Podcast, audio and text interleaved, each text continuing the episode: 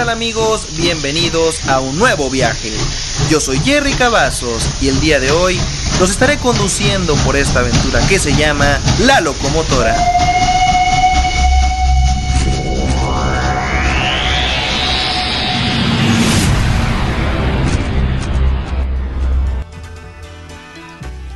¿Qué tal amigos? ¿Cómo están? Bienvenidos a una nueva emisión de La Locomotora el programa número 7. Como lo vieron en la emisión pasada, efectivamente, teníamos un invitado, la, emisión pasada tuvimos un invitado en un programa especial. ¿Por qué fue especial? Porque como estuvimos hablando eh, de lo que estaba pasando en el momento, normalmente quisimos hacerlo como una especie de aviso, de, de plática para ustedes. Y en esta ocasión, como ya es un tema de los que los tenemos acostumbrados en la locomotora, dijimos, ¿sabes qué? El programa pasado vamos a, subirlos vamos a subirlo como un programa especial. Y este va a ser un, un programa, ahora sí, el número 7. Y está con nosotros nuestro querido Hugo Silva. Hugo, ¿cómo estás? Bienvenido a la locomotora, el primer invitado eh, en, la temporada 1. Estuviste en el programa especial, sin embargo, estás ahora sí en, en lo que es la temporada 1. ¿Cómo estás, Hugo? Bienvenido. Pues muy bien, muy contento de volver a estar otro miércoles este, eh, con personas que me escuchen. este, otro miércoles de la locomotora eh, como invitado. No, y qué bueno que, estás con nosotros, gracias por, por acompañarnos. Y hoy les traemos un tema muy bueno, eh, un tema de un país que se ha pues que ha estado en la boca de todos, que siempre ha estado rodeado de mucha intriga, se podría decir la palabra, mucha intriga, mucha incertidumbre. Hace pocos días estuvo, estuvo de moda ya que habían dicho que su líder había muerto, ya que no, no, había, no había aparecido, pero obviamente esto siempre sin, sin, sin pruebas reales. Vamos a estar hablando de un país asiático que yo sé que a ti te gusta mucho. ¿De qué vamos a hablar, Hugo? A ver, dile a la gente de qué vamos a hablar y por qué sugeriste este tema. Bueno, eh, el tema de hoy es Corea del Norte. Eh, Corea del Norte en Todo lo que nos esconden, sí, Corea del todo Norte. lo que sucede en este país, que pues realmente es un país algo diferente a los demás. Eh, no solo por el tipo de gobierno, sino por todo el ocultismo y lo desconectado que está con, en el mundo. Claro. bueno, realmente yo propuse Corea del Norte. Realmente tengo una pequeña historia con Corea del Norte. Adelante. Nunca he ido, nunca, nunca lo he visitado, pero yo cuando estaba ya por el 2012, cuando estaba en segundo de secundaria, había un concurso en la materia de español, hubo un concurso de un ensayo. O sea, estábamos viendo el tema del ensayo y teníamos que hacer un ensayo con su introducción, desarrollo, eh, tesis y conclusión. Todo eh, lo que lleva un ensayo. Ajá. Y cuando estaba buscando las temáticas, eh, pues me encontré esta, ¿no? Lo que está sucediendo en Corea del Norte. De hecho, me la encontré en YouTube en un video de esos de con la voz, ¿cómo se llama? De Loquendo. De, Loquendo. Oye, hablando de Loquendo, pausa tantito. Los que vieron el programa pasado se dieron cuenta que tuvimos una intervención de, al parecer, Anonymous. No sabemos qué pasó, pero ellos usan la voz de Loquendo.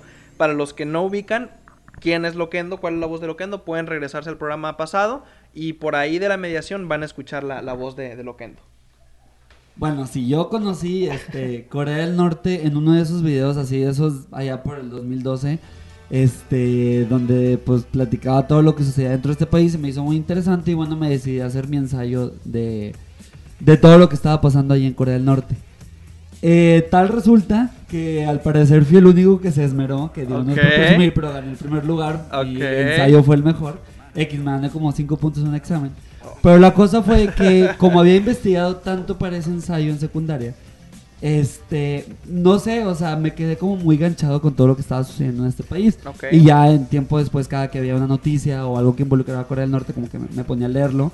Y por un buen tiempo, pues estuve bastante informado de lo que estaba pasando. Este, yo sin saber, en el 2012, que fue cuando tuve toda esta historia del ensayo, estaba un año de que casi creo que explotara el boom o sea, antes de que Corea del Norte fuera trending, yo ya lo conocía. ok. Este, sin saber, después, más adelante les platicamos eso. Este, Corea del Norte fue el centro de atención por parte de todas las periodistas del mundo. Y lo ha sido en varias ocasiones. ¿eh? Ajá, claro. Pues mira, eh, ¿qué te parece si comenzamos a platicar eh, que cómo surge todo esto? Realmente se sabe que al inicio pues simplemente era una Corea, no, no estaba dividido norte-sur. Este, y se sabe que pues simplemente o se creía o muchas personas dicen que Corea era un cero a la izquierda en el mundo. O sea, sí era un mundo, eh, digo, era un país que realmente no aportaba mucho eh, en, en ese entonces. Bueno, mira, en realidad la historia en Corea del Norte es relativamente actual, ¿no? Ajá. Este sucedió en 1900. Ajá, lo- Este, bueno, la- lo que es la zona del este asiático, eh, pues realmente sí, como dices, allá por los inicios de 1900 era una zona que se consideraba subdesarrollada, que la verdad Claro, no, no que no tenía avances mucho. tecnológicos, allá por 1890, 1900, pues se consideraba como una zona, eh, pues, de granjeros, la verdad no tenían ningún potencial. Sin embargo, bueno, primero la historia de Corea inicia cuando en 1910 el Exacto. imperio japonés eh, decidió expandirse y tomó la península de Corea. Ok. En ese momento... eh, Pero ahí, bueno, lo que, lo que estábamos platicando fuera del aire, también se sabe que hubo una guerra, ¿no? Entre Eh, China sí. y, y Japón por pelear el territorio coreano. Sí, sí, sí. Tipo, bueno, mira, la verdad la historia de Corea se las voy a contar de bolón ping-pong, así porque no quiero llevarme 20 Ok. minutos como Va, si fuera maestro va, de va. historia. Perfecto. Básicamente, el imperio japonés entre 1910 y 1945 Ok. ocupó lo que es la península de Corea. Muy ambos bien. países. Muy o bien. sea, Corea del Norte y Corea del Sur, antes de que existieran, eran un solo país, que Se, era la se- Gran se- Corea. se aprovecharon de, de que no era un país tan desarrollado como para tomarlo, ¿no? Sí, entonces haz de cuenta que Japón toma Corea y los obliga eh, a convertirse al, al estilo de vida japonés. Tanto así que llegaron a haber situaciones como mujeres eh, coreanas que eran obligadas a, a tener relaciones con soldados japoneses, eran obligados a deshacerse de su religión. Estaba prohibido hablar coreano. Eh, También el idioma coreano estaba prohibido, o Sí. se tenía que utilizar el idioma japonés. Ajá. Y dejó una marca en Corea que incluso actualmente de pronto se puede ver los, eh, los japoneses todavía. Si un, eh, si un japonés viaja a Corea puede sufrir de algo de discriminación, principalmente en las, personas en las personas mayores, pero dejó muchas marcas, ¿no? Pero bueno, después de toda esta ocupación forzada, que duró desde Ujú. 1910 hasta 1945, eh, en el 45 pues se acaba la Segunda Guerra La- Mundial. Ajá, claro. Y pues Corea del Norte fue desocupada y quedó así como de, no, pues ahora quién se la queda. Sí. Porque resulta que del lado al norte tenía frontera con Rusia y China, que eran Sí. comunistas. Y pues del lado sur tenían costa con Japón, que Japón era, era capitalista. Claro. Y pues en el 45 Y- fue y cuando Japón inicia todo esto y de la Estados Guerra Fría. Son, eran amigos en ese entonces. Ajá, entonces, eh, pues Corea se quedó así como de, ay, pues mm, casi creo que nuestra cultura está tan devastada que, pues, ¿qué onda? ¿Quién se lo queda? Y decidieron que el paralelo 38 dividir el norte y el Claro, sur. ajá. Dos años después, en el 48, perdón, tres, eh, ya se instala un gobierno como tal en el norte, Ujú. siendo socialista, Sí. y en el sur siendo capitalista. Correcto. Aquí nacen los países de Corea. Ajá. Pero en el 50, eh, en el marco de la Guerra Fría, hay una guerra entre las dos Coreas. Ok. En donde Corea del Norte eh, cruza ese paralelo. Muy y bien. casi domina todo Corea del Sur, pero luego Corea del Sur contraataca y casi domina todo Corea del Norte. Eh, ¿Cómo se le llama eso? Fue El- la guerra de Corea. la guerra de Corea, ¿no? Sí, Está- hay- hay- O sea, que se da en el marco de la Guerra Sí, Fría. porque de hecho en lo que yo estaba investigando de esa guerra es que el ejército de, de- de Norcorea comienza a atacar a Corea del Sur, llegan a la capital de Corea del Sur que es Seúl, sí, ¿verdad? Sí. Seúl. Y, y- y estuvieron a punto de abarcar, pero como Corea del Sur eh, estaba aliado eh, con Estados Unidos y para esto la ONU, la Organización de las, de las Naciones Unidas, ya buscó darle apoyo, que mandó soldados australianos, incluso mandó soldados colombianos a apoyar a Corea del Sur, ya que estaba siendo eh, invadido. Y de esta manera, Estados Unidos, con, no recuerdo el nombre del, del general que estaba al cargo, pero tuvo una idea de entrar otra vez por, por la frontera, por el, ¿cómo se llama? Por la, capital de Corea del Sur y atacar eh, a mediación de donde ya había atacado el ejército norcoreano y de alguna manera cortar todo suministro que pudiera venir de, Corea del Norte y de esta manera eh, el ejército surcoreano o estadounidense como lo quieran llamar ataca ahora a Corea del Norte y están a punto de, de llegar eh, a invadir todo Corea del Norte, pero como China eh, acababa de, ser, acababa de entrar eh, un nuevo, eh, un nuevo líder y era también con pensamientos socialistas, de esa manera vuelven a- ¿cómo se llama? A cuidar todo lo que habían hecho y logran llegar otra vez hasta el, hasta el paralelo 38. Y ahí otra vez se vuelve a dividir y es cuando las Naciones Unidas es cuando ya, ya los tiene un poquito más eh, controlados, ¿no? Por así decirlo. Pues mira, ah, digo, vamos a, vamos a terminar esto rápido. Cosa- para no quedarnos a hablar aquí horas y horas de la historia. la cosa es que se lo dividieron, uno, uno casi se gana al otro, los del norte estaban con los soviéticos, Ajá. los del sur estaban con Estados Unidos. y Claro. Ahí jalándose la cuerda uno al otro Exacto. hasta que por fin en el, en el 53 dijeron, ¿sabes qué? Entre la ONU y dijeron, ¿saben qué? Ya vamos a poner una frontera, que Así. ya no era el paralelo 38, ahora Ajá. sí era una frontera definida. Y pues la ONU, representantes chinos, Norcorea, firmaban un tratado en donde dijeron, bueno, vamos a hacer la frontera y Ok. para que nadie ataque a nadie, por 4 kilómetros de ancho, eh, eh, se le iba a conocer como la zona desmilitarizada. Desmilitarizada, Esa zona, des- esa zona desmilitarizada, más adelante les vamos a platicar todo lo que ha pasado ahí. Ok. Pero este, hasta ahí, hasta ese momento donde se instauró la zona desmilitarizada, fue donde ya nace, por, o sea, concretamente el régimen del norte contra Ok. el régimen, régimen del sur, en una guerra que era como una pequeña guerra fría, porque Ajá.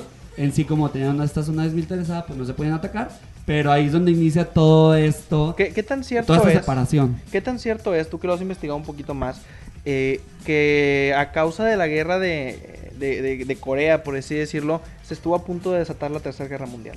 Se, se- se dice que como, pues, del lado de Norcorea estaba China, estaba Rusia, de este lado Sí, estaba pues- Australia, Estados Unidos, ¿realmente crees que fue posible una Ah, Tercera Guerra Mundial? Pues mira, como era el contexto de la Guerra Fría, digo, no, no, no nada más lo Corea, cualquier cosa. Pero bueno, eso es un tema que nos podemos llevar otro Oh, capítulo claro. si quieren. Si quieren otro capítulo hablamos de la Guerra Fría. Claro. Pero pues sí, la Guerra de Corea fue eh, se dio en ese contexto, entonces pues sí. Eh. Marcó bastante, más que todo porque era un frente entre los socialistas y el, el bloque americano. Claro. Se, se dividen ambas partes y ya hay una frontera entre ambas, que es la, la famosa zona desmilitarizada, ¿no?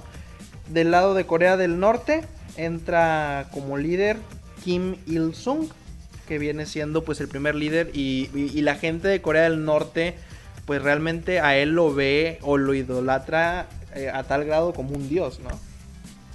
Sí, este, mira, ya después de que pasó todo esto, ya Corea se dividió, quedó el norte, luego el sur. Em, pues como les decía ahorita, ¿no? Eh, la- o sea, el resto del mundo pensaba que la zona del este asiático, pues la verdad era una zona no muy productiva, con no mucho futuro. Sí. Sin embargo, pues empezó a crecer Japón y China, que eran- eh, empezaron a ser potencias. Y en, en el caso de Corea del Norte, eh, como era comunista, empezó a recibir todo el apoyo por parte de. Moscú, Ajá. en su momento cuando existía la Unión Soviética. Y incluso después de que se crea Corea del Norte, en Corea del Norte se, se llega a decir que era un país casi de primer mundo. Sí, sí, No, sí, claro, se este- tenía la creencia de que, wow, la gente vivía increíble ahí. Se sabía que por aquellos años, entre los 70s y los 80s, Corea del Norte era un país con tasas de mortalidad este, casi de primer mundo, eh, eh, servicios de salud para todos, Sí, eh, sí. alfabetización, educación, eh, todo el mundo tenía trabajo y pues bueno, era cuando la Unión Soviética estaba en su apogeo. Claro.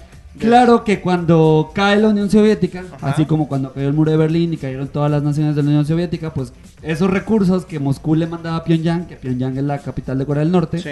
le cortan los recursos y órale que se les viene una caída económica a Corea del Norte sí, impresionante sí, y ya no se podían sustentar esos lujos. Claro. O bueno, no lujos, sino todos esos gastos de primer mundo siendo una, una Y- y- y nación esto- capital eh, comunista. Sí, y esto ocurre prácticamente cuando entra Kim Jong-il, ¿no? Ya, ya es cuando Ajá, entra al le, mandato le- él. le tocó casi en el contexto, el hijo de Kim Il-sung, que fue el que mencioné ayer ahorita, eh, fue el que, por así decirlo, fundó el país, ¿no? Entonces, eh, allá por los noventas muere, entra su hijo, y Ajá. casi creo que al hijo le tocó ahora lo sí lo que la más parte feo. fea. Claro.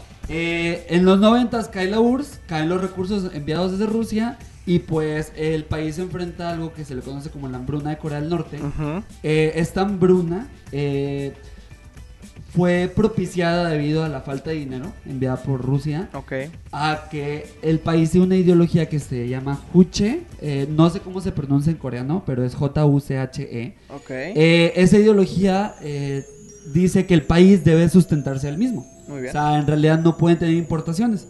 Es como si un país produciera lo mismo que comen los habitantes. ok. Este, y pues bueno, en su ideología suena genial, pero la cosa es que les faltó dinero por parte de Moscú.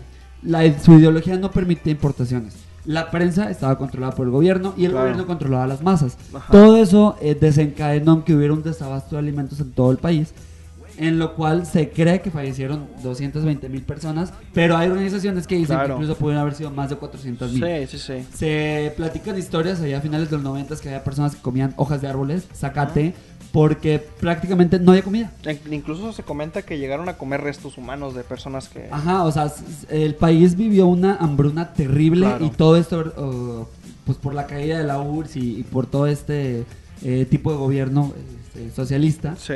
Entonces el país ahora sí que sufrió bastantísimo a finales de los 90, pero sin embargo ellos permanecieron firmes.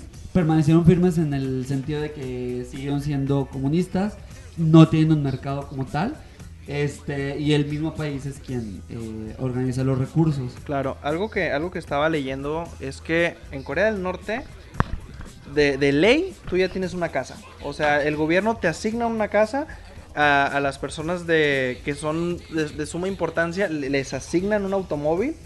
Y algo que, que- estaba, bueno, lo vi en un documental de, un youtuber que comenta que cuando se casan dos personas en, en Corea del Norte, esto, esto se me hizo muy interesante, ambos se van a vivir a la casa de, de los papás del novio. Y en lugar de que los papás del novio tengan que mantener a los recién casados, los recién casados tienen que mantener a los papás del novio. Por así decirlo, si tú como pareja tuviste una hija, pues prácticamente ten por seguro que te van a abandonar cuando, cuando, cuando ya seas viejo.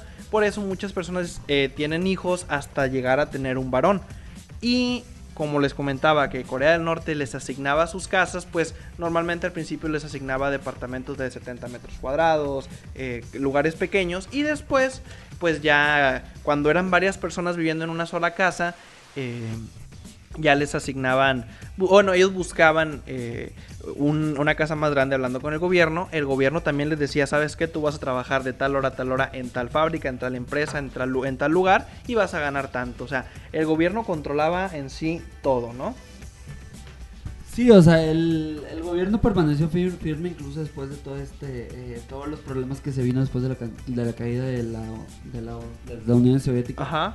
Este, bueno, y después de que se superó esto y se mantuvieron como comunistas, hubo un periodo de paz, vamos a llamarlo, un periodo donde se relajaron las cosas, Ok. allá por cuando Bill Clinton era el presidente de Estados Unidos. Ok. Este, incluso se llegó a hacer una cumbre en el 2000 entre Seúl y Pyongyang, Ok. en donde las personas que habían sido separadas cuando fue la guerra de Corea ya en los 50 este, bueno, podían reunirse y verse, conocerse, cosa que era in- imposible. ¿no? O sea, claro. Entonces, bueno, allá por el 2000 a 2004, todo ese tiempo, hubo una pequeña paz, vamos a llamarla, entre, entre pues, Corea del Norte hacia el exterior, ¿no? Claro.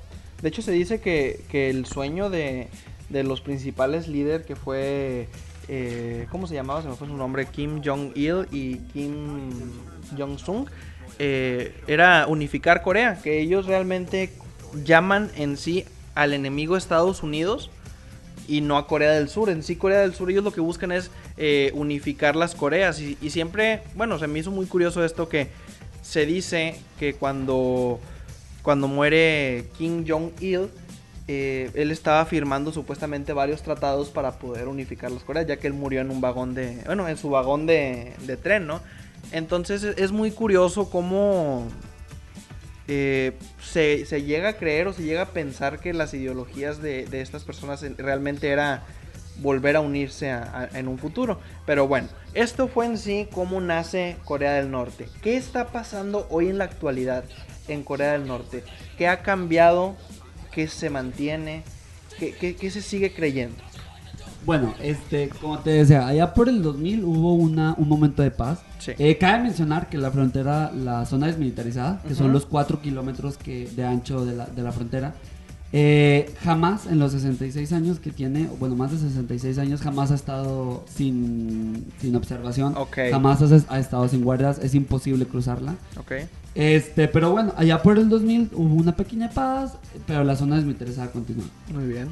Todo iba muy bien, todo iba muy tranquilo. Incluso eh, cambian de poder y llegan a Kim Jong-un, que es el actual este, líder del país, Ok, nieto de... nieto de Kim Jong-il. Este, sin embargo, todo es, todo cayó, todo estrelló, todo este, se puso de punta cuando en el 2008 eh, se, se investigó que Corea del Norte tenía eh, armamento militar nuclear en desarrollo, lo cual después de la Segunda Guerra Mundial y después de la Guerra Fría había habido miles de acuerdos para este desmantelar, todas las naciones tenían que desmantelar su armamento nuclear. Sin embargo, en el 2008 se, pusieron las- se puso muy tensas las relaciones porque se descubrió que el gobierno norcoreano estaba experimentando con armamento nuclear. Y fue ahí, fue la chispa que empezó todo lo que sucedió ya en nuestro milenio. Este, en ese momento George Bush era el presidente de Estados Unidos y solicitó inmediatamente el desarme de, de estas armas y cambió completamente las políticas con este país Muy y bien. pues inició una serie de, de acciones que tomó Estados Unidos eh, en contra de este país. Claro, y siempre se, siempre se ha creído, siempre se ha pensado, o más bien se, se dice que los coreanos ven como su archienemigo, ¿no? Como su mayor rival a, a- a Estados Unidos. Pero bueno, pues esto es algo de lo que, de lo que sucede en el 2018. En el 2008, perdón. Hugo, me mencionabas que había un, lugar en específico, que es ahora sí que la frontera entre Corea del Norte y Corea del Sur, la famosa zona desmilitarizada, ¿no? Bueno, esta zona eh, es de 4 kilómetros de ancho, eh, la, la impuso la ONU. Este es como eh, el único lugar donde, por así decirlo, pueden haber eh, cosas entre los ambos países. Eh, en esta frontera ah, hay como unas pequeñas casitas azules que se llama House of Freedom. Eh, estas casas son eh, las, las puso la ONU y son mantenidas por la ONU. Están justo sobre la frontera. So, es el único lugar donde se pueden llevar a cabo este, reuniones entre gobernantes o políticos de ambos países. Eh, esta zona desmilita- desmilitarizada realmente ha causado demasiadísima controversia porque tan fácil como poner un pie del otro lado de la línea y ya tienen el derecho de fusilarte. Ok. Inclusive en, estos más de 66 años que ha estado activa, este, han muerto más de 500 soldados de Corea del Sur, 50 estadounidenses y más de 250 de Wow. Corea del Norte.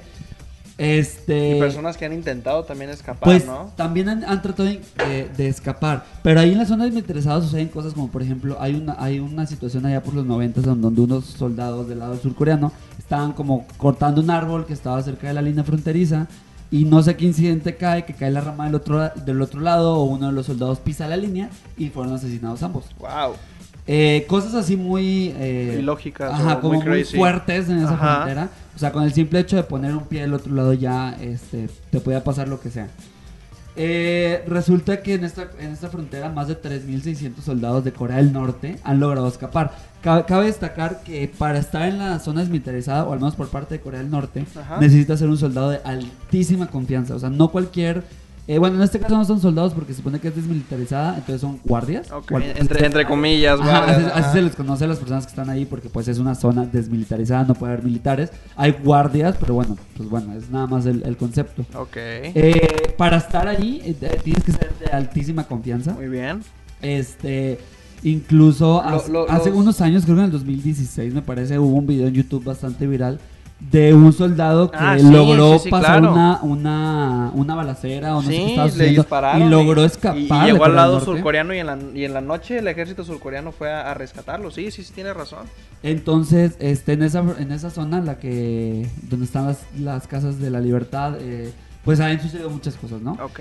Eh, resulta que en esos 4 kilómetros de ancho, eh, la ONU solamente le permitió a un pueblo del lado de Corea del Sur y a un pueblo de Corea, de Corea del Norte establecerse. Porque son pueblos que históricamente ahí se supone que ya estaban. Ok. Resulta que el de Corea del Sur, pues es un pueblito normal, este, la ONU eh, necesita conocer quién vive ahí, todo normal, son granjeros, eh, nada más allá de la zona rural de Corea del Sur. Ok. Sin embargo, en el pueblo del lado norte, que está cerca de la frontera, este, allá por los 80 se construyen casas que eran muy de lujo, o sea, incluso para la zona rural de Corea Ok, eran ok. casas de mucho lujo, o sea, era como, pues bueno. Eh, con el tiempo, las personas empezaron a dar cuenta que realmente ni siquiera eran casas habitadas. Eran casas que tenían luces eh, automáticas, que ni- es más, con ni siquiera tenían ventanas algunas. Wow. Era un pueblo modelo que Oh, querían que desde el otro lado de la frontera lo vieran para que creyeran que sí era Corea del Norte. Wow. Pero bueno, el talón de Aquiles de esta situación fue que Corea del Sur este, montó un asta de 99 metros con la bandera de Corea cerca de la, de, de la zona desmilitarizada. Ok. Y pues Corea del Norte dijo, ah, No, pues hasta un, hasta un lado que ahí te voy yo. Ajá. Corea del Norte construyó una hasta de 160 metros, Wow. la cual es eh, la, la cuarta más alta del mundo.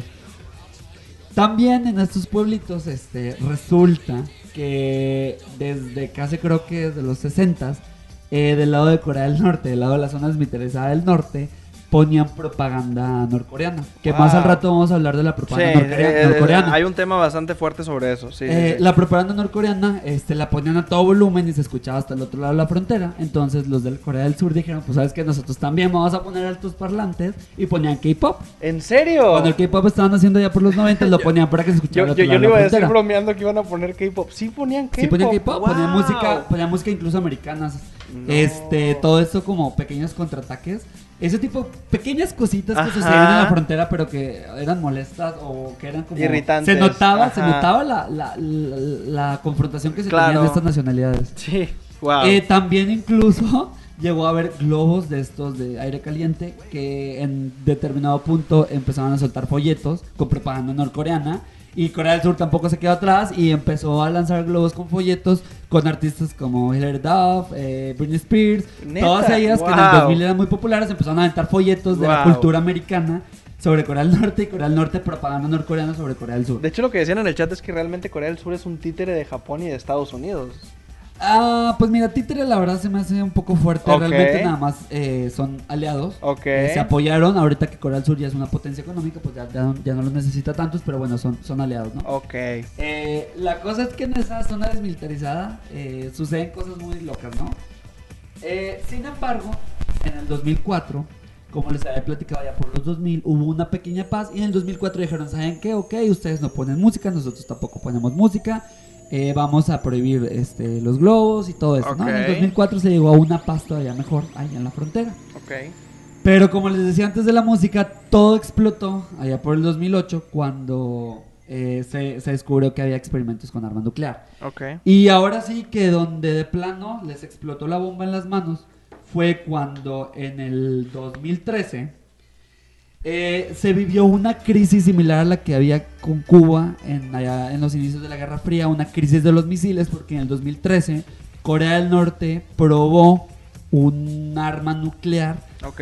lo cual desató toda la polémica porque desde el fin de la Guerra Fría que ya no todos los, Sí. todos los países habían desmantelado su armamento Es correcto. y resulta que en el 2013 Corea del Norte hace una prueba nuclear claro que el Consejo de Seguridad el Security Council de la ONU sancionó esto pero hasta el cielo Ok. sancionó a Corea del Norte por haber hecho esto pero pues Corea del Norte eh, ahí fue donde inició su sabes que me, me vale, vale ¿no? madre, sí, claro. Eh, Estados Unidos y Cor- Corea del Norte en ese momento empezaron a reforzar sus maniobras, es decir, no estaban atacando, pero era muy visible que en ambas fronteras hubiera muchísima más eh, presencia militar. wow. Y ahora sí que eh, el 29 de marzo, como Estados Unidos, un país pues que no le gusta para nada la guerra, ¿verdad? Porque lo conocemos muy bien. Ah, Claro. Pues nada más, como pues, se les ocurrió, así como, como por juego, así, Sí. porque a ellos no les gusta la guerra. Ups, Dispara- le piqué al botón. Dispararon dos misiles en el mar de Corea. Ah, ok. cayeron fuera de la frontera norcoreana. Eh, pero Corea del Norte consideró esto un ataque de guerra y Oh, el 30 de ese sí, marzo, claro. en el 2013, el 30 de ese marzo, declaró estado de guerra. Entonces Sí. Corea del Norte ahora sí ante la ONU ya está en estado de guerra, lo cual desde la, guerra del Golfo Pérsico no se veía, ¿no? Entonces ahora sí, ahí empezó todo lo, lo intenso, incluso su- su- seguramente hay quien en redes sociales vio eh, que todo esto de que el alcance de los misiles Sí. de Norcorea llegarán a México, no llegan y todo Sí, esto. ¿te acuerdas de eso? Wow. Se, se desató en redes sociales porque ahora sí que se está viviendo como en la Guerra Fría con Cuba una crisis de los misiles. Claro. Y ahora sí que los pelos se pusieron más de punta en el 2016 porque en el 2016 hubo una prueba de una bomba de hidrógeno. Ok. Este, claro que la prueba fue muy exitosa. Este, Corea del Norte liberó videos porque una cosa que les voy a comentar más después es que Corea del Norte no tiene internet relativamente. Entonces libera, libera estos videos de las pruebas militares, de un desfile militar donde enseñan todo su armamento. Y ahora sí que en el 2016 las cosas se pusieron más tensas que nunca. De hecho, en el 2016 vivimos a, volvimos a vivir la misma eh, tensidad, la misma, eh, el mismo miedo que se vivía cuando eh, Cuba se unió a la Unión Soviética. Ok.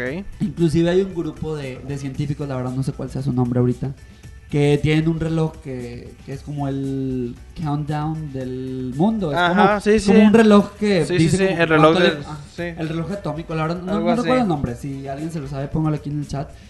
Y resulta que desde allá, eh, desde allá, desde, desde los 80 jamás había estado ese reloj tan cerca del, del, del cero, ¿no? ¿Por qué? Porque se vivió una crisis grandísima en donde se creía que Norcorea podía enviar un misil a Estados Sí, Unidos claro. y un misil con la capacidad como el de la bomba de hidrógeno, eh, pues iba a, destruir Sí, una ciudad bastante. completa como Los Ángeles. Claro. Entonces, en el 2016 se dijo, a ver, o le siguen y se, nos morimos todos, si hay una tercera guerra mundial o algo sucede, o se controlan las cosas. Y pues ahí persistió y persistió durante el 2016. Pues de hecho Rusia también tuvo que ver para que Corea del Norte se calmara, ¿no? Como que Rusia Eh, fue Sí, parte... pues ya, ya las negociaciones eh, modernas, pues sí, realmente todos los países que, que pertenecían al Security Council de la ONU, pues intervinieron para que eso se controlara, pero en el 2016 fue así como de que todos los periodistas dijeron, ok, estamos a nada de morirnos, Ajá. o esto, O o nos esto se o calma, nos o sea, o se sí, calma o claro. nos vamos todos, ¿no? Y pues afortunadamente, para la- el ser humano, para la población, el 20 de abril del 2018, eh, Kim Jong-un, que es el Ajá. actual líder, anunció que iba a desmantelar este arsenal, lo cual vino así como una paz en las relaciones Ok, internacionales. claro. Este, y el 27 de ese mismo mes, o sea, el 27 de ese abril, el líder de, el presidente de, de Corea del Sur y el líder Kim Jong-un se dieron la mano y mantuvieron una cumbre de una hora en la zona desmilitarizada, en, en las casas de la libertad que les había comentado hace rato. sí, sí, sí. Tuvieron una reunión y ahí fue como que, ya, la gente... Esto del sea, lado de Corea del Norte, ¿verdad? eh, pues en la frontera. En la mera frontera, ok. Este, entonces, como que después de ponernos a todos los pelos de punta, ya fue así como que paz y tranquilidad. Claro. Y históricamente, ahora sí que eso sí fue histórico, el 27, de- no, el 12 de junio de ese 2018, el no tan adorado presidente estadounidense Donald Trump, históricamente, porque ningún presidente estadounidense había hecho esto, fue a la zona desmilitarizada, fue al Security Joint, que es donde están estas casas de la libertad, y como ningún presidente americano en la historia había puesto un pie sobre eh, territorio norcoreano, saludó al- a Kim Jong-un y mantuvieron igualmente una cumbre de una hora. Wow. Qué increíble. Entonces, en ese momento fue así como de que, neta, en el 2016 Corea nos puso a Sí, todos los pelos claro. de punta. Sí, sí, sí. Este, sin embargo, a pesar de que hubo una paz, Corea del Norte sigue siendo muy, muy hermético. Sí, Y ahorita mucho. vamos a platicar ahora sí, Sí. cuáles son las consecuencias de ese hermetismo. Claro. ¿Tú, si tuvieras la oportunidad, irías a Corea del Norte? Sí se puede viajar. Sí, claro. lo- sí. Los viajes de hecho, están todo eso lo vamos a platicar ahorita. Pero si tú tuvieras la oportunidad en sí, que te digan, ¿sabes qué, Hugo? Vamos a Corea del Norte y yo te pago tu viaje. ¿Tú aceptarías ir? Pues mira, la verdad, a día de hoy, la verdad no. Una, porque no sé, no sé coreano. Ok, sí, Eh, súper necesario.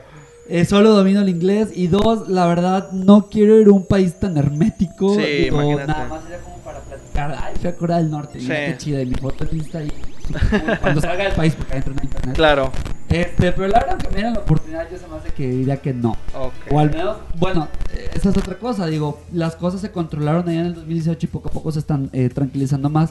Quién sabe, a lo mejor en un futuro eh, existe una paz más abierta, existe una frontera abierta. Claro. Eh, inclusive eh, Corea del Norte tiene embajadas, realmente sí, sí hay embajadas alrededor del mundo. Inclusive en México, en la Ciudad de México, tenemos una, emboja- una embajada de Corea del Norte. Sí. Está en la, ahí está entre Polanco y Anzures. Ok. Es una casa blanca muy grande. De hecho, ¿sabías ¿Qué hacen ahí? No, eh, bueno, fungen como embajada. Sí. Nunca he visto a nadie salir ni entrar, pero bueno. No, en. México tenemos una embajada de Corea del Norte. Lo que se hace en esas embajadas, lo que estaba leyendo, es que cuando estudiantes, porque los estudiantes de Corea del Norte pueden salir de Corea del Norte como de intercambio a universidades, pero también estudiantes de otros países pueden ir a estudiar a Corea del Norte.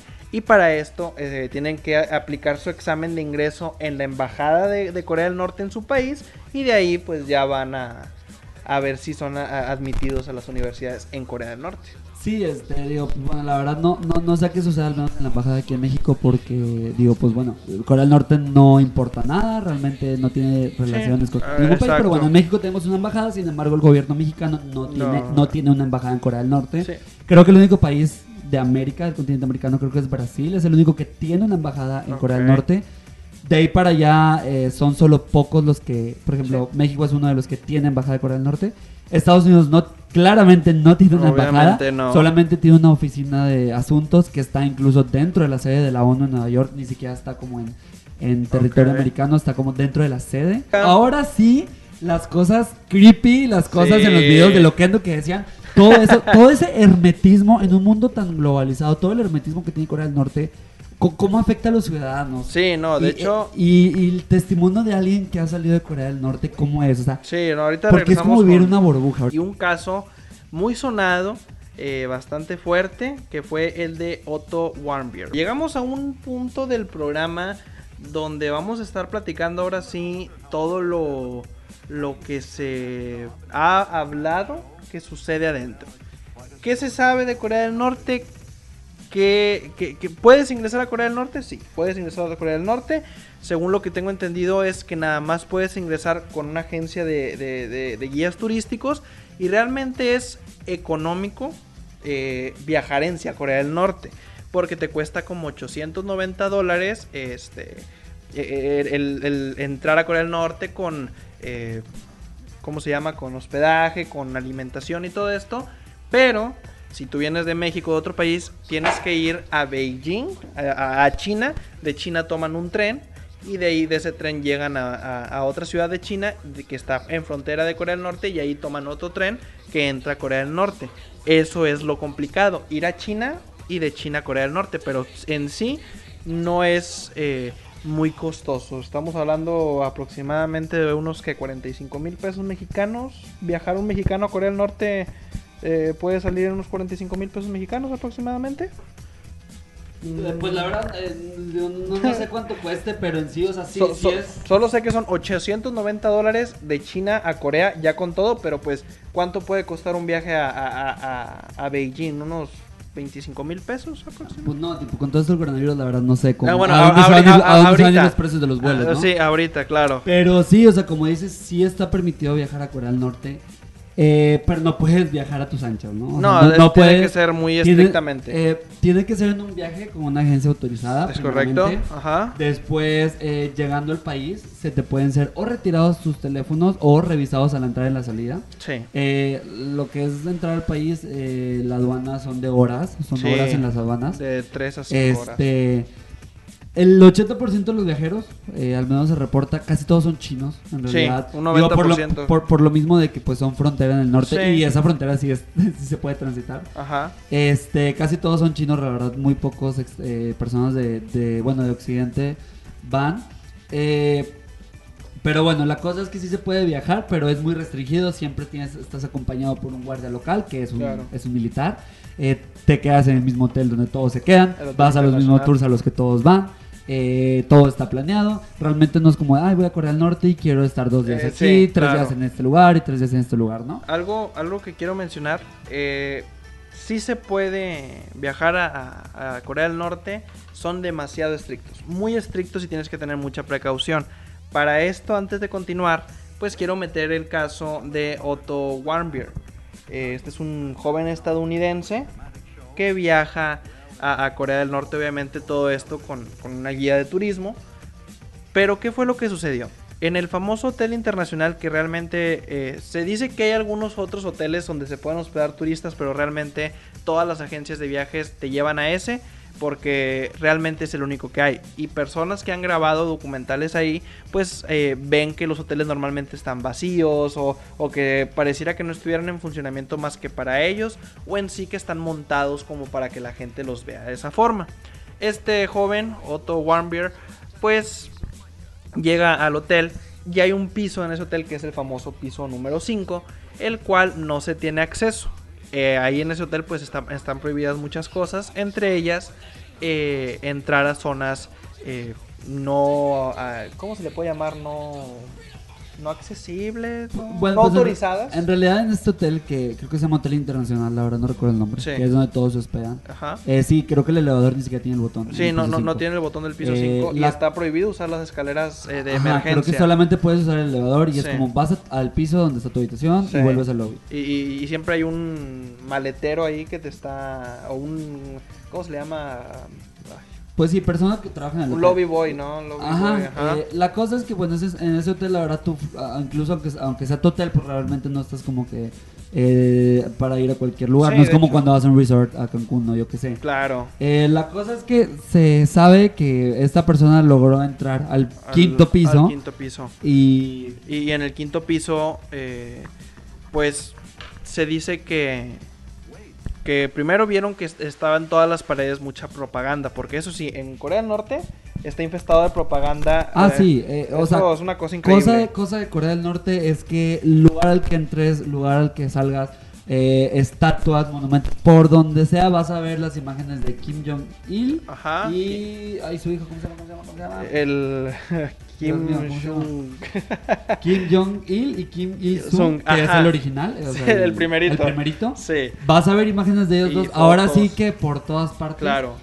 Este, entonces, pues al parecer llega a este piso, esta personita, eh, logra entrar y como que ve un cartel que le llamó la atención de, Sí, na- nada de más que es, que propaganda. es que- es que la cosa es esta. Había muchos carteles y ellos ven que hay una puerta entreabierta y cerrada y se asoman y es como un cuarto de cámaras. Y estas cámaras, curiosamente, tenían vista a las habitaciones del hotel. De hecho, en los documentales se ve que muchos muebles de, los- de los cuartos no funcionaban y tenían muchos cables, más de los que eran necesarios. Entonces, pues se está hablando de una posible, de un posible espionaje hacia los huéspedes que están ahí en ese hotel.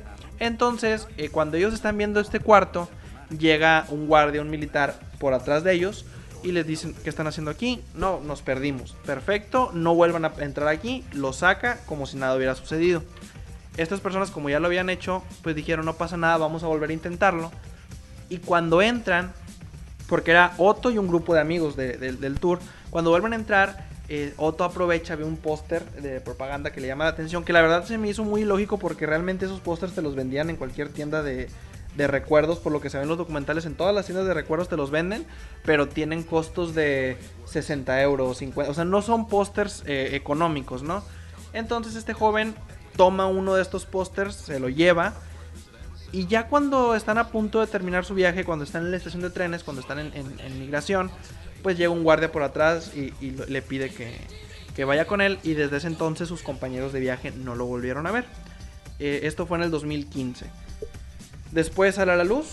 Oh, bueno, después, después sale a la luz que esta persona fue obligada a firmar su propia sentencia. Sí, de Eh, hecho, cuando él se, se, se, se- se incrimina, por así decirlo, se dice que el discurso que estaba leyendo era un discurso prácticamente planeado por una persona de Corea del Norte, porque hasta la forma en que lo, lo mencionaba parecía memorizada y como lo mencionaba había muchos errores de traducción que para sí, o un sea, que parecía que había sido eh, un, Sí. o sea, una traducción.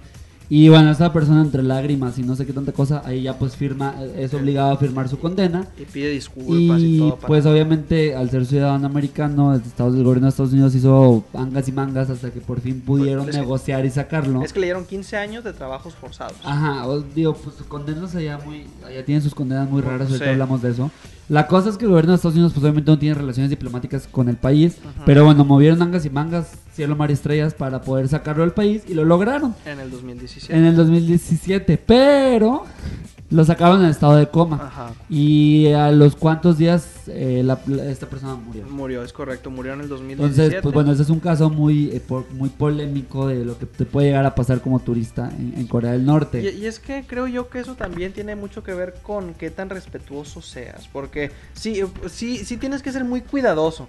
Pero creo que si sabes, eh, eh, pues ahora sí que vamos a hablar en rumores, los rumores que se tienen, el hermetismo que se tiene, pues qué necesidad de, de querer jugarle al chingón y, y agarrar un póster y querer llevártelo. Pues es que si se te avisó y se te dijo, pues Eh, bueno. eh, esa- y es la pero, segunda vez que ya te habían sacado. pero bueno, son ese, tipo, son ese tipo de situaciones que como que eh, ponen al país como un lugar, o sea, muy extraño. ¿no?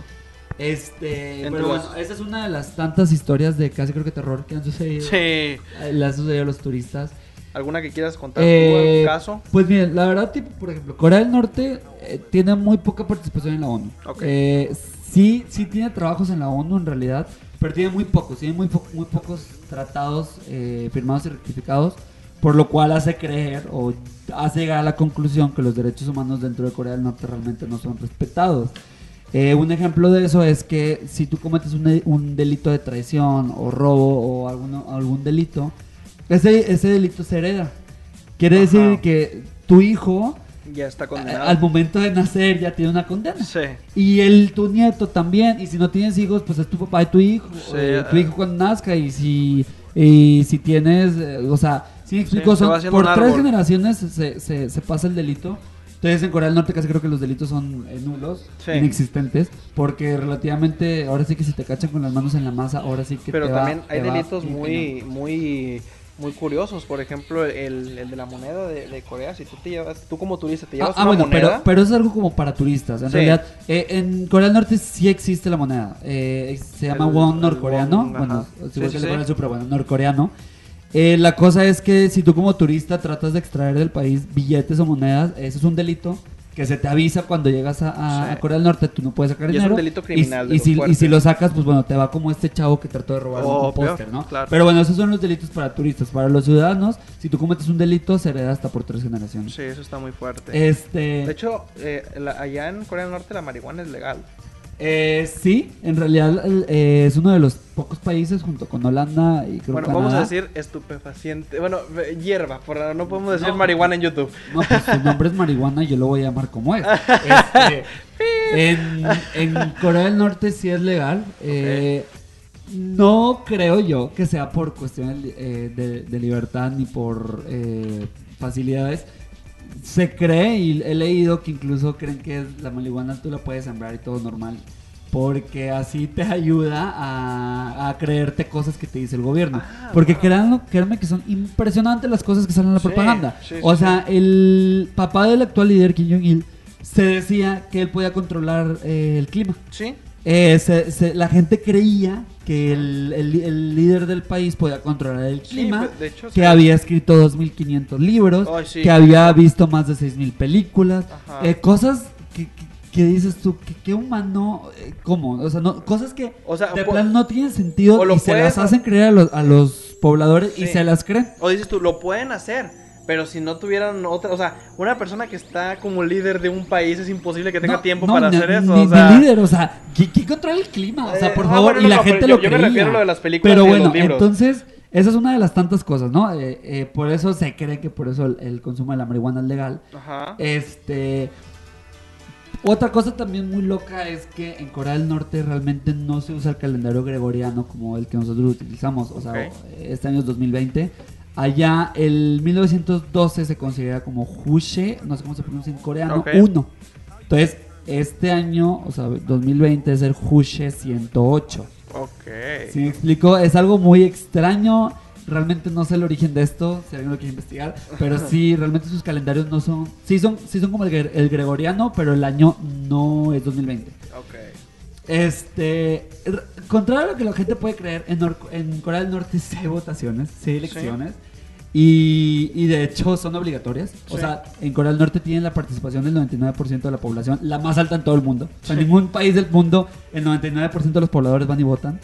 Este, o sea, no votar está prohibido, entonces todos están obligados a votar. Pues sí, pero la cosa es que cada cinco años hay una votación en donde solamente hay un candidato. Sí, sí, no puede. Entonces, pues bueno, digo, si hay votaciones, y Y- se, y escucha, que- se escucha muy libre, pero... Y el que busque, busque re- revocar del mandato a- al, al actual líder, pues o lo pueden Ajá, matar, porque a, a final de morir, cuentas el, eh. go- el gobierno en Corea del Norte controla eh, eh, las juntas en masa. O sea, si tú vas a hacer una junta con tus amigos de muchas personas, el gobierno tiene, tiene que haber un representante del gobierno ahí.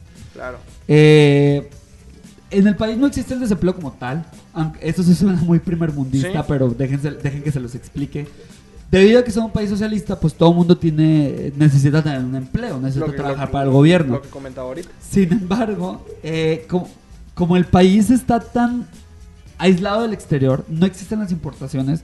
Obviamente les falta muchísima maquinaria, les falta mucho, muchísimo desarrollo tecnológico.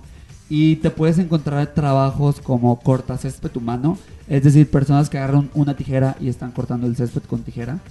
Este, de pronto tienes trabajos de carteros que caminan días para entregar paquetería. Eh, personas en el campo que traen, eh, que en vez de utilizar tractores están con la hoz. Eh, todo este tipo de, o sea, todo el mundo tiene empleo, pues sí, pero hay empleos ahora sí que casi creo que si una, una máquina lo hace un- en un segundo y hay humanos que lo hacen en días. Eh, son cosas como que medio extrañas y son consecuencias pues del mismo socialismo, ¿no? Sí, claro. Eh, las casas tienen derecho a, a un punto de luz, o sea, si tú tienes una casa, que se supone que todas las casas son iguales, eh, tú tienes derecho a mínimo un foco. Y los cortes de luz son muy frecuentes. En realidad es súper frecuente que se les vaya la luz allá, porque realmente pues, el- o sea, la maquinaria es obsoleta, Sí, lo- claro. la- los recursos son muy limitados, realmente los cortes de luz son grandísimos. Y- y es que- Inclusive si alguien ve un mapa, este, estos mapas que saca la NASA, que es de la contaminación lumínica desde el espacio, no sé si han visto esos mapas, como si fuera de noche y Sí. se resalta un poquito las luces. Se nota una diferencia enorme entre Corea del Norte y Corea del Sur, casi creo que Corea del Norte el único puntito de luz es la capital y Corea del Sur por supuesto que parece una telaraña de, de luces. Este, incluso en el invierno, porque en Corea los inviernos tienden a ser fuertes, eh, se puede llegar a los men- menos 20 grados centígrados. Cuando hay cortes de electricidad, hay gente que viaja, o sea, se va, se va a las estaciones del metro y están en, en las, están las estaciones Es que son súper. porque ajá, son muy profundas y porque como no hay luz en su casa y no hay, no hay eh, sistemas de calentamiento, pues se van ahí al metro y Sí. ahí están porque pues hace un friazo De- afuera y no pueden de estar en hecho- sus De hecho, el casas. metro también está tan, tan hundido porque lo usan de, de búnker. Ajá, de, de- se- se- para bueno, como muchos metros en el mundo, eh, eh, bueno, en, la, en los países de la Unión Soviética se, se vio como en San Petersburgo, en Moscú, los, las estaciones del metro tienen a ser profundas, por lo mismo, para fungir como, como búnkers.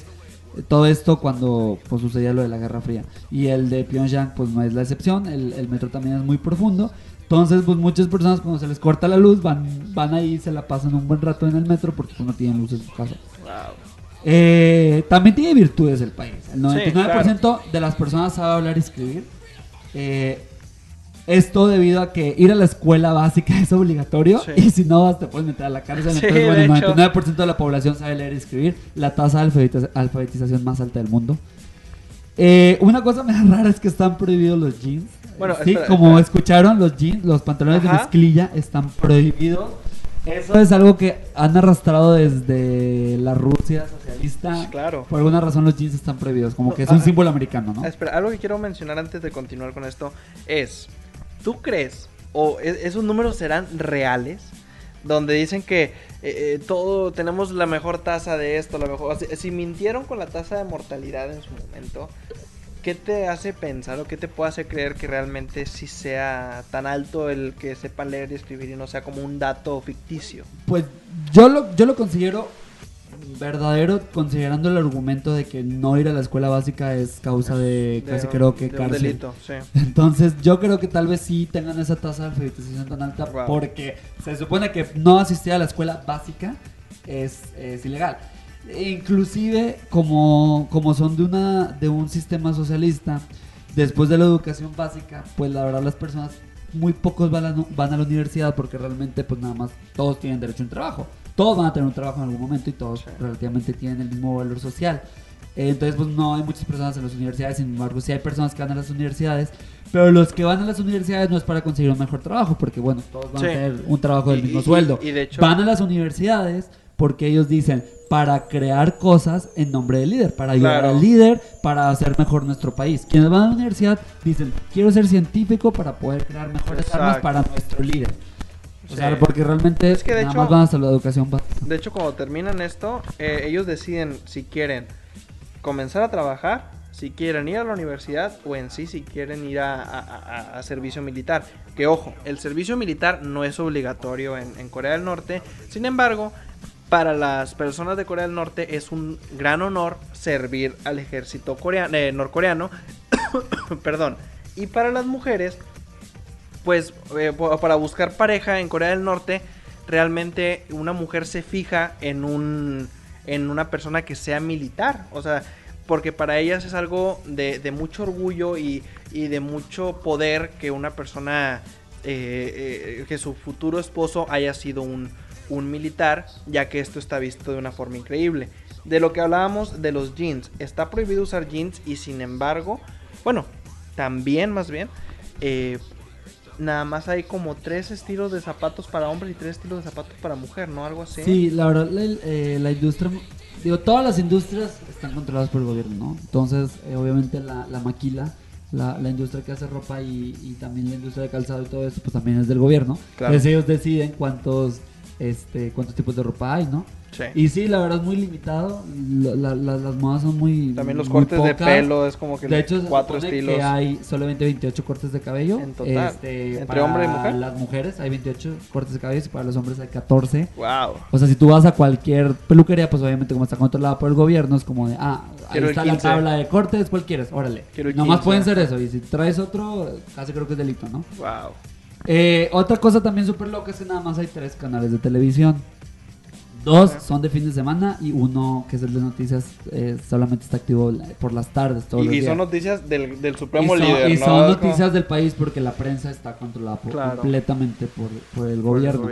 Entonces, el cine, el teatro, el circo, todas estas actividades de ocio son muy populares, aunque no lo crean. eh, en Norcorea, pues sí es muy popular al teatro y al cine.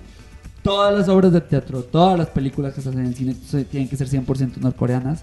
Y todas, todas, todas hablan de la grandeza del país. Sí. O sea, cualquier obra de teatro es una representación de algo de líder, es una representación de cómo Corea nació, es una representación de lo que sea. Todo, todo, todo es, eh, es algo sobre Norcorea. Eh, las películas extranjeras es- están censuradísimas, o sea, es lo más censurado que puede haber una película de, de estadounidense, por ejemplo.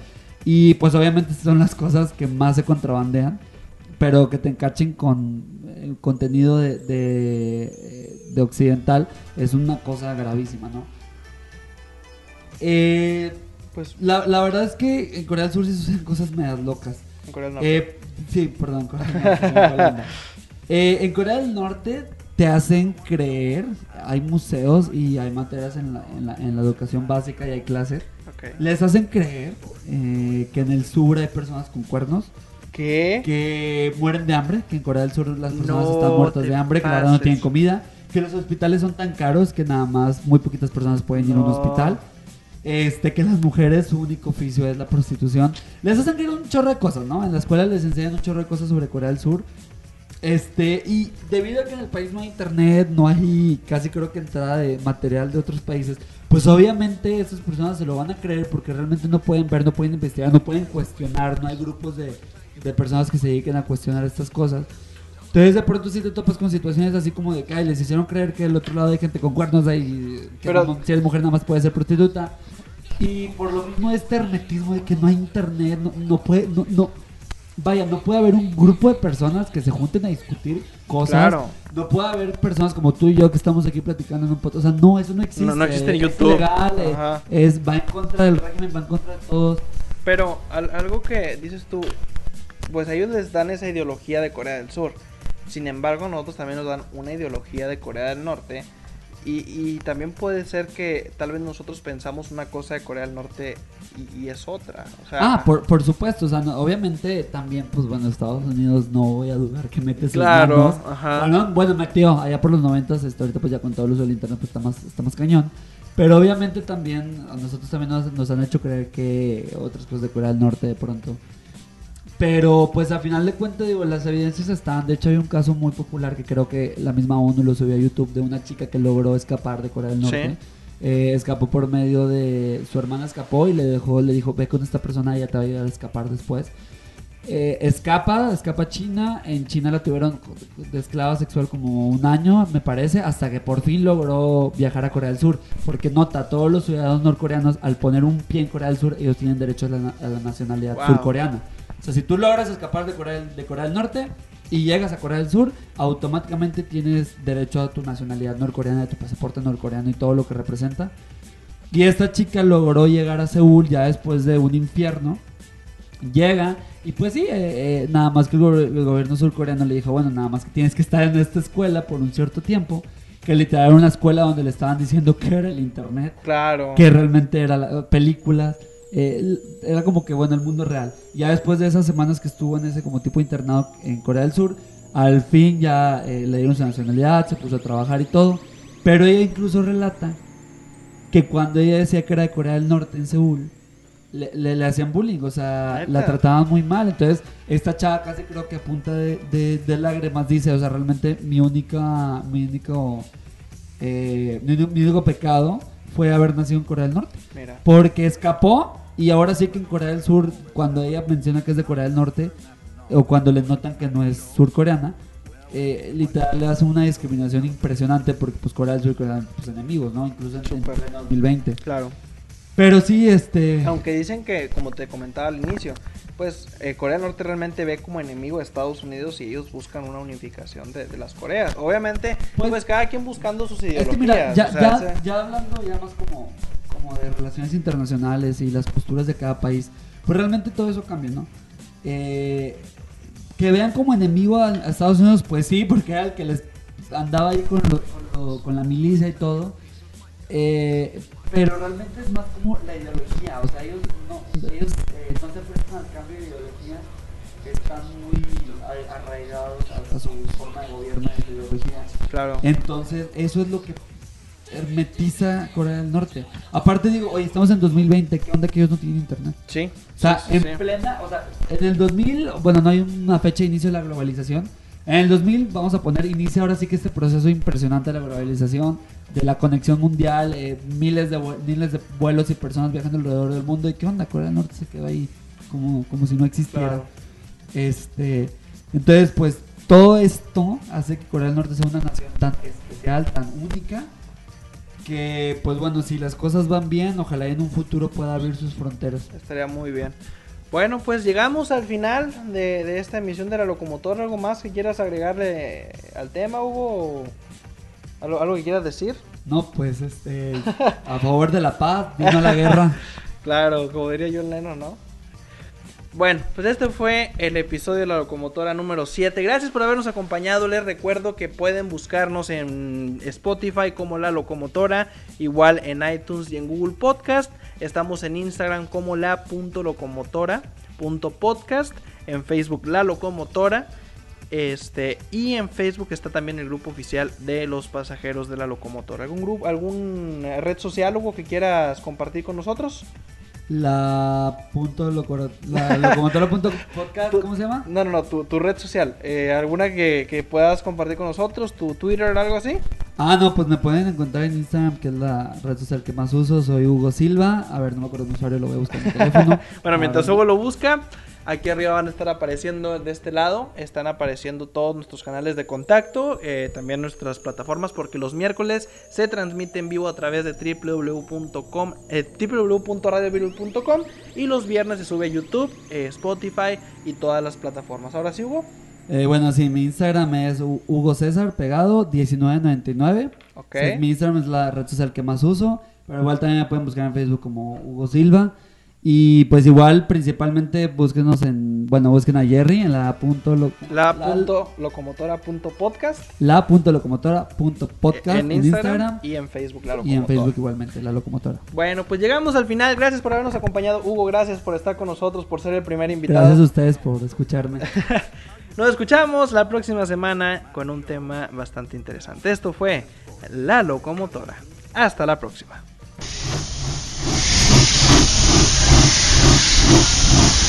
Amigos, nuestro viaje de hoy ha terminado. Los espero en la siguiente aventura. Hasta la próxima.